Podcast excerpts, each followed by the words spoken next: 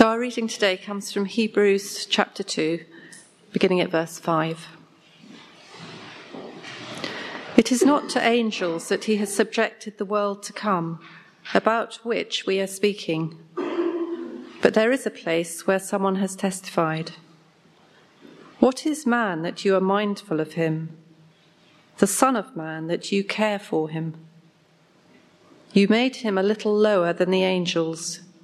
You crowned him with glory and honor and put everything under his feet. In putting everything under him, God left nothing that is not subject to him. Yet at present, we do not see everything subject to him.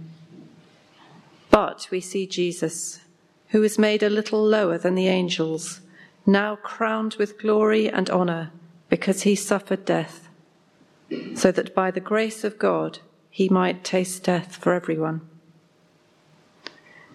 In bringing many sons to glory, it was fitting that God, for whom and through whom everything exists, should make the author of their salvation perfect through suffering. This is the word of the Lord. So, good morning, everyone. It's um, lovely to be with you. We're looking at Jesus, the person of Jesus, as the writer of Hebrews describes him through this Lent time. And today the subject is Jesus as the founder of our salvation, or as the version there said, the pioneer of our salvation, the author of our salvation. Different versions say it a bit differently. Um, so salvation is one of those religious words, isn't it? Big words, and we well, let's see where it where it takes us. We've been saying that if we want to know what God is like, Pete, when he talked to us a couple of weeks ago, said if we want to know what God's like, then we need to look at Jesus. And then Carl was saying last week that that beautiful phrase that Jesus is the radiance of God and the exact representation of his being. So the sort of corollary of that, when we look at Jesus, then we see God. And the extraordinary thing is, it's, it's in Jesus we see the exact representation of God in human form. In that is the very heart of the gospel, and in that is the very heart of our salvation. Jesus didn't just come, he didn't come at all as a founder, as a founder of a, a new religion. He came as the founder of our salvation. He came to reveal and to redeem the image of God in us. He came to reveal the image of God to us as he lived his life on earth. But more than that, he came to reveal the image of God again in us. Because that's what got lost, isn't it? That's what got ruined. And that's what he came to, to redeem. That's what he came to rescue the image of God in us. So his mission was to mirror to us the original blueprint of our design not just as an example for us, but as an example of us, showing us who we are, to make us also sons and daughters of God like Him. That's what it said in that passage. It says He's not ashamed to call us brothers and sisters. There's a story, a true story, of a black eagle um, which has a wingspan of about two meters. And in South Africa, uh, the, one of these black eagles was kept, had been kept in a zoo for about 10 years. And it was decided to release the eagle into the wild. So a crate was shipped to this particular safari park. Crate was opened and the eagle didn't move. Just stayed in the crate. And no matter what the people did, they couldn't persuade this eagle to, to take flight. And it, for several hours, the eagle just stayed in the crate until suddenly it looked up. And the people heard the cry of another eagle. And with that, the eagle took off, flew off into the skies and became free. It needed a real free eagle to call the zoo eagle out of its captivity. The call of another eagle. Jesus has come to us like that. Like the free eagle came to the zoo eagle, Jesus has come to us saying, This is who you are. Look at me and see who you are, recognize who you are, and fly. He's made us fit. This is our salvation. Jesus has made us fit to fly in our true identity as sons and daughters, like Jesus is a son. One of the most central tenets of our Christian faith is that we're made in the image of God, isn't it? It's an extraordinary thing. It gives so much dignity and worth to every single person who's ever lived and whoever will live. And to us here today, we're made in the image of God. The psalmist recognizes that in, in verse 7 when he says, you, you crowned them with glory and honor. We crown the people who are the most important, don't we? And in creation, we're, we're the pinnacle of, of God's creation. God looked at most things and said they were good. God looked at, ad, at, mankind and said it was very good. We're crowned with glory and honor. But it's not too hard to see that that's somehow gone wrong. So we look around in our world right now, and I don't know about you, but it, it kind of feels as, as much as a mess as it's ever been. With war in the Ukraine, war again in Europe, and climate crisis, and all the things going on in our own country of strikes and so on, and, and it's, it feels like a mess. My mum keeps saying that, so it's just a mess. And I, I, think more than ever, probably, we've got a head in our hands going, it, it's, it's a mess and we look inside of ourselves and we see something's wrong, and we look out outside of ourselves and we see that something's wrong. And in, in all of this mess, we know that we are, we're both victims of sin, but we're also participators in sin. We consume too much and we, we damage the world. We, we're self-centered and we hurt other people without meaning to sometimes and with meaning to sometimes. So we know things have gone wrong. And sin's a bit of an unpopular word, I think, at the moment. But it's, it's not difficult to, to see that it exists, it's real, and it seems like 3,000 years ago the psalmist felt that way too. I think it's, it's uh, David who wrote the psalm that's quoted in that passage from Hebrews. And he says, doesn't he, what, what's man that you're mindful of him? God, why would you want to bother with, with mankind? But God does bother. And he does care, it seems. I found a lovely paraphrase of those two verses from the psalm. It says this, what are human beings that God cannot get them out of his mind? What does he see in the Son of Man that so captivates his gaze? There's something about us as his creatures that God's just enamored with, can't get us out of his mind. And he does care and he does bother. And there's a poem by uh, the Welsh poet R.S. Thomas. You might know it. It's just a short poem that I wanted to read for us. It might appear up on the screen at this point, so we can read along together. Thank you. There we go. And God held in his hand a small globe. Look, he said. The son looked. Far off, as through water, he saw a scorched land of fierce colour. The light burned there. Crusted buildings cast their shadows. A bright serpent, a river, uncoiled itself, radiant with slime.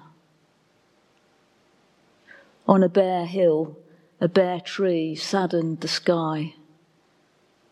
Many people held out their thin arms to it, as though waiting for a vanished April to return to its crossed boughs. The son watched them. Let me go there, he said. And he did. He came into our broken world, our messed up world. He chose to do something about it, to effect a rescue, to save what we've lost our original beauty, our original glory. So, the meaning of sin basically, it's about a violation of design. When we sin, we violate our own design. That's not who we were created to be. When we hurt others, that's not who we were created to be. Romans 3 is probably the best definition of sin, 323. All have sinned and fallen short. But if we stop there, we're missing something. Fallen short of what? Do you know how it goes on? Fallen short of the glory of God. We're meant to be bearers of the glory of God. And our salvation brings us back to that, to the glory of who we are. See, Jesus came into our world, came from heaven and embodied humanity, took on human form. He took hold of our humanity and he lived it perfectly. He trusted in God, in his Father at every single turn. He did what Adam and Eve didn't do. He trusted. He took his, he took this humanity through all the trials and tribulations and testings that we go through, through all the suffering, the brokenness, the woundings, the pressures. And he was obedient all through it. And finally, he suffered death. And in that passage, it, it says he tasted death for all of us. Some versions say he dies our death. And then as he's resurrected, he takes us with us to glory. He brings, it said in the passage, many sons and daughters to glory. He made us fit to abide in the presence of God again. He makes us holy, it says in verse 10. He sanctifies us. There's a lovely kind of parallel image of that in the Old Testament when the Ark of the Covenant is created and it's made of bits of wood gathered probably in the desert and then it's overlaid with gold. And then it's brought into the holy place in the temple. And when the rods are kind of pulled out of it, it's left there and it remains forever in the presence of God. This is our salvation. This is what God has wrought for us, what Jesus came to found for us, what he pioneered for us. The restoration of the image of God within us so that we can live freely in the presence of God again as sons and daughters. Freed from sin, totally forgiven, presented as holy, made holy, with full access to God, with all the rights of sons and daughters, and able to call Jesus our brother. So Jesus has, has succeeded in, in putting human beings right with him. That's what salvation means. Jesus brings us back to glory, back to our original design sons and daughters, brothers of Jesus, crowned once again with glory and honour. In the language of adoption, um, they talk about when a child has perhaps been in, in foster care or even in a, in a home and they're adopted, they talk about a child going to their forever home. Where they're now going to be part of the family and live forever with a new family. And in a way, that's what Jesus has done. He has brought us back to our forever home where we will always live. Now, as sons and daughters, brothers and sisters of each other and of Jesus in a new family. But a bit like the zoo eagle, it can take us a while to, to live into that freedom, to dare to stretch our wings and take flight. Doesn't perhaps feel like it could possibly be real, especially if we look at our own behaviour. But we, we can't ever allow our behaviour to define what God has done and the salvation that He's wrought for us. We have to look beyond that to something that says something so much bigger. I've got some friends who adopted a little boy from China when he was about two years old. He'd been in an orphanage and they adopted him. And they had two older children at that point, biological children. And so the, this little boy became their third child, their third son, or second son, third child. And um, he's about seven or eight now, I think. And his mum was telling me recently that he's been having night terrors and waking up in the middle of the night just from bad dreams, nightmares, crying. And the interesting thing is, she said, that he doesn't come running into their room, to, to his mum and dad's room, like their other biological children would always have done. If they woke in the night and had had a nightmare, they'd just run into mum and dad. Whereas this, their, their adopted son doesn't yet know that he's free to do that, doesn't yet know that he belongs so much in that family that he can just run to his mum and his dad. And he stays in his own room and he cries on his own. And it's only when they hear him that they can go to him and comfort him and bring him to them. And I, I was so moved when I heard that because I think it's, it's so much a picture of how we can still be, not knowing our full rights, the full security that is ours sons and daughters that Jesus so longed for us to know when he founded our salvation, when he came to bring us back to the glory and the honor and the dignity and the worth that we were originally designed with.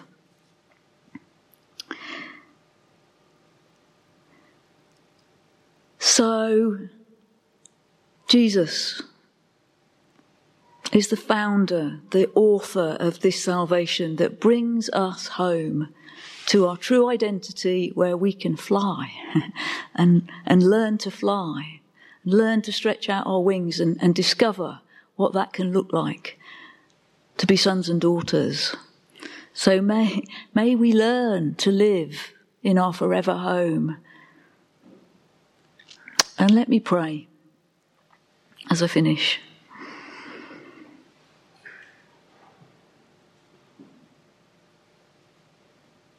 Jesus, we, we look to you as the pioneer and the author, the founder of our salvation. We see you as our, our brother. You came to show us what, what we're like. You came as an example of us, not just for us. Would you help us to grasp that? To take it for ourselves, to be convinced. Would you convince us of the work of your cross in our lives? Would you bring us home? Would you assure us of the immensity of your work of salvation for us? We, we open ourselves to you to do that for us. Would you do for us what we can't do for ourselves? I pray in Jesus' name. Amen.